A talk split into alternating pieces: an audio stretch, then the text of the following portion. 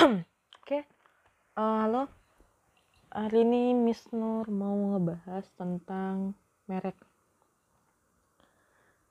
Merek atau uh, istilahnya dikenal juga brand adalah penanda identitas dari sebuah produk barang atau jasa yang ada dalam perdagangan.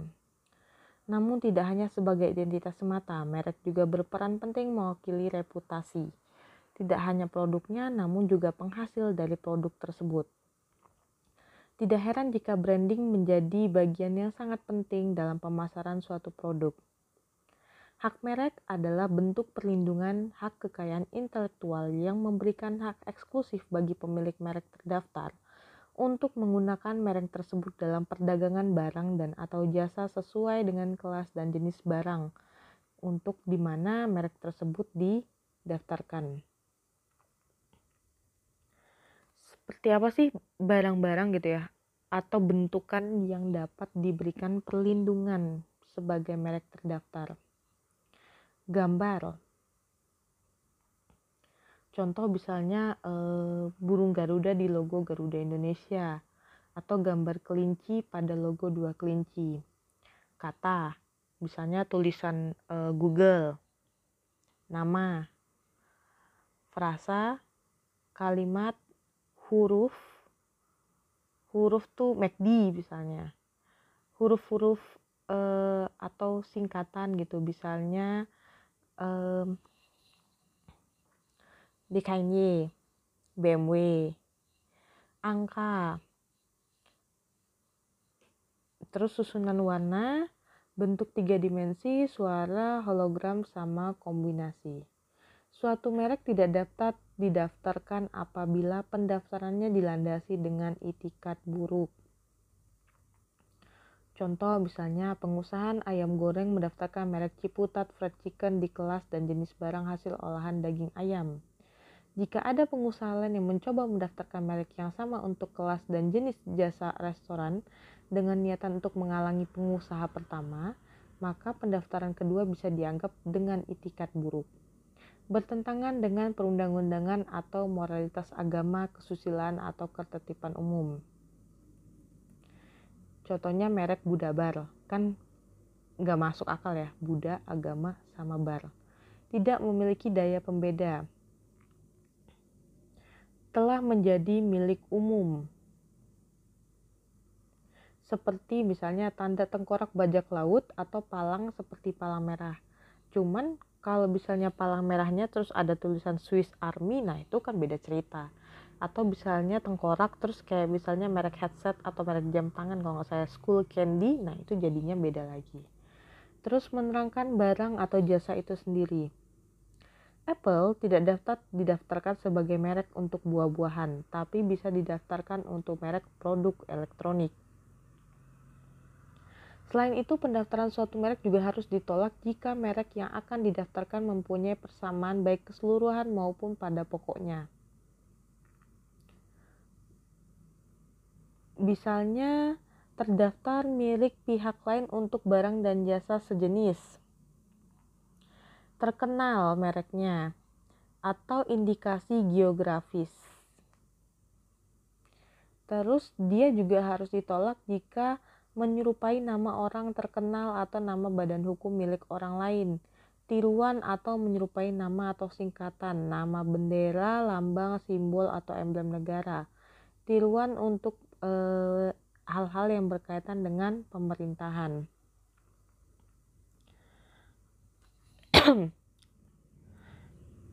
Satu konsep yang harus dipahami dalam sistem perlindungan merek, khususnya yang berlaku di Indonesia, bahwa sejatinya Istilah yang tepat bukanlah pemilik merek, melainkan pemilik atau pemegang hak atas merek terdaftar. Suatu merek bebas digunakan, bukan dimiliki oleh siapa saja sampai ada yang mengklaim hak eksklusif tersebut. Prinsipnya first to file yang dianut dalam sistem perlindungan merek di Indonesia. Jadi siapa yang mendaftarkan itu yang dianggap sebagai pemilik Kapan sebaiknya suatu merek didaftarkan? Tidak seperti paten atau hak cipta, perlindungan merek terdaftar tidak mempersyaratkan baik kebaruan atau keaslian. Dengan demikian, suatu merek yang sudah dipergunakan secara luas selama bertahun-tahun tetap masih bisa didaftarkan. Merek menganut prinsip teritorial yang artinya perlindungan merek hanya berlaku di negara di mana permohonan diajukan. Uh, bagaimana cara mengajukan prosedural untuk pendaftaran merek? Sebelum uh, daftarin, mending terlebih dahulu akses database merek DJHKI di merek stripindonesia.dgip.go.id terus baru deh ngajuin dokumennya ada formulir pendaftaran, kelas dan jenis barang, biaya pendaftaran. Kalau misalnya bi uh, lakuin secara online maka ada biaya jasa. Terus contoh etiket merek, contoh dami istilahnya. Surat pernyataan hak sama surat kuasa untuk waktu dan biaya. Proses pemohonan akan memakan waktu sekitar 7 hingga 9 bulan. Ini merupakan inovasi baru dari Undang-Undang Merek Nomor 20 Tahun 2016. Kalau sebelumnya itu dia 12 hingga 18 bulan. Pemohon tidak dapat mengambil tindakan hukum apa pun terhadap pihak lain yang menggunakan merek tanpa izin selama sertifikat merek belum terbit.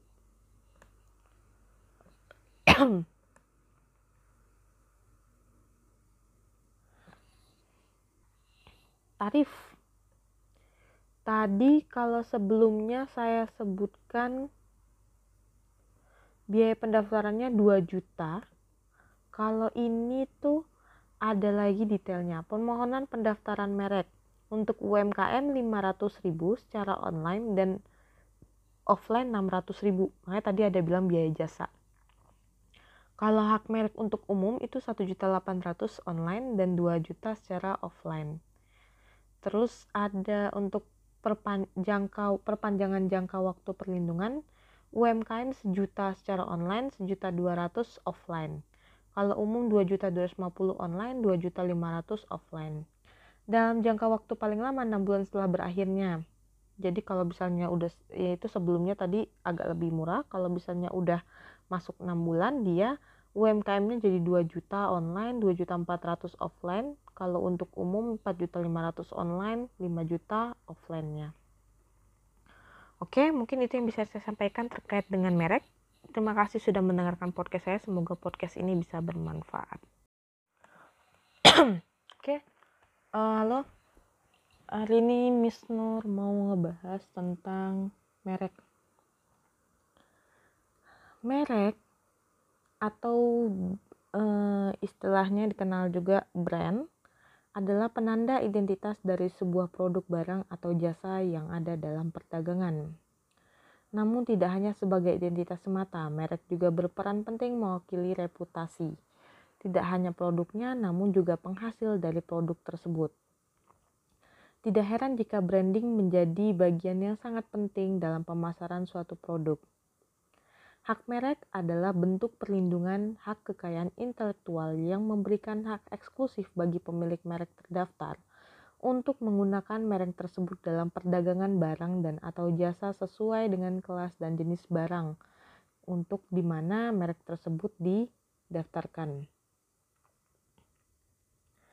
Seperti apa sih barang-barang gitu ya atau bentukan yang dapat diberikan perlindungan sebagai merek terdaftar. Gambar. Contoh misalnya eh, burung Garuda di logo Garuda Indonesia atau gambar kelinci pada logo dua kelinci. Kata, misalnya tulisan eh, Google, nama, frasa, kalimat, huruf, huruf tuh MACD misalnya, huruf-huruf eh, atau singkatan gitu, misalnya DKNY, BMW, angka, terus susunan warna, bentuk tiga dimensi, suara, hologram, sama kombinasi.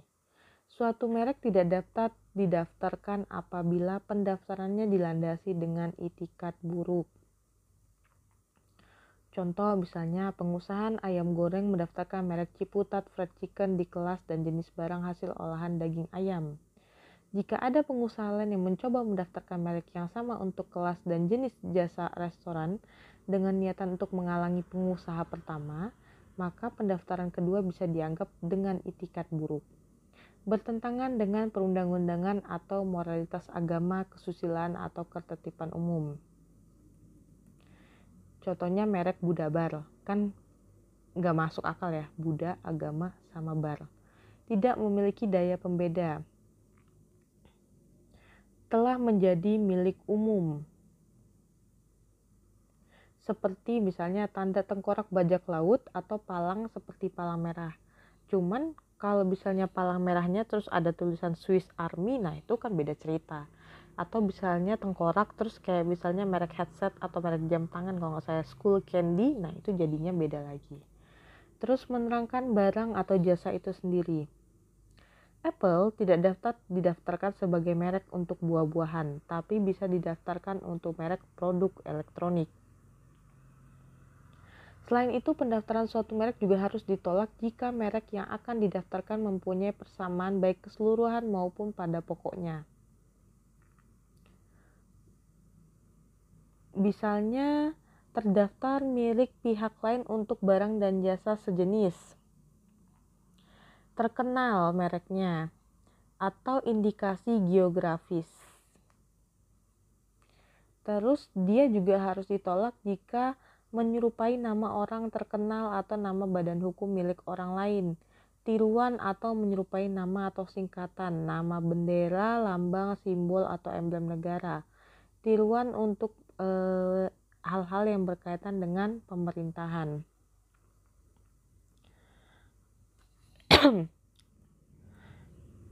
Satu konsep yang harus dipahami dalam sistem perlindungan merek, khususnya yang berlaku di Indonesia, bahwa sejatinya Istilah yang tepat bukanlah pemilik merek, melainkan pemilik atau pemegang hak atas merek terdaftar.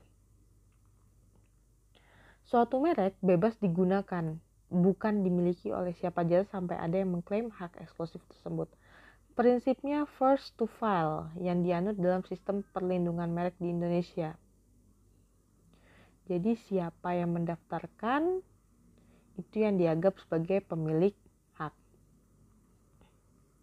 Kapan sebaiknya suatu merek didaftarkan? Tidak seperti paten atau hak cipta, perlindungan merek terdaftar tidak mempersyaratkan baik kebaruan atau keaslian. Dengan demikian, suatu merek yang sudah dipergunakan secara luas selama bertahun-tahun tetap masih bisa didaftarkan. Merek menganut prinsip teritorial yang artinya perlindungan merek hanya berlaku di negara di mana permohonan diajukan. Eh, bagaimana cara mengajukan prosedural untuk pendaftaran merek? Sebelum uh, daftarin, mending terlebih dahulu akses database merek DJHKI di merek stripindonesia.dgip.go.id. Terus baru deh ngajuin dokumennya ada formulir pendaftaran, kelas dan jenis barang, biaya pendaftaran. Kalau misalnya bi uh, lakuin secara online, maka ada biaya jasa. Terus contoh etiket merek, contoh dami istilahnya. Surat pernyataan hak sama surat kuasa. Untuk waktu dan biaya. Proses pemohonan akan memakan waktu sekitar 7 hingga 9 bulan. Ini merupakan inovasi baru dari Undang-Undang Merek Nomor 20 Tahun 2016. Kalau sebelumnya itu dia 12 hingga 18 bulan. Pemohon tidak dapat mengambil tindakan hukum apa pun terhadap pihak lain yang menggunakan merek tanpa izin selama sertifikat merek belum terbit.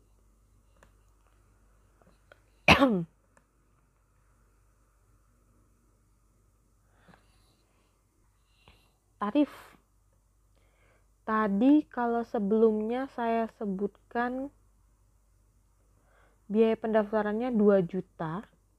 Kalau ini tuh ada lagi detailnya. Permohonan pendaftaran merek. Untuk UMKM 500.000 secara online dan offline 600.000 makanya tadi ada bilang biaya jasa. Kalau hak merek untuk umum itu 1.800 online dan 2 juta secara offline. Terus ada untuk perpan jangka, perpanjangan jangka waktu perlindungan UMKM sejuta secara online, sejuta dua ratus offline. Kalau umum dua juta dua ratus puluh online, dua juta lima ratus offline. Dalam jangka waktu paling lama enam bulan setelah berakhirnya. Jadi kalau misalnya udah yaitu sebelumnya tadi agak lebih murah, kalau misalnya udah masuk enam bulan dia UMKM-nya jadi 2 juta online, 2 juta 400 offline. Kalau untuk umum 4 juta 500 online, 5 juta offline-nya. Oke, mungkin itu yang bisa saya sampaikan terkait dengan merek. Terima kasih sudah mendengarkan podcast saya. Semoga podcast ini bisa bermanfaat.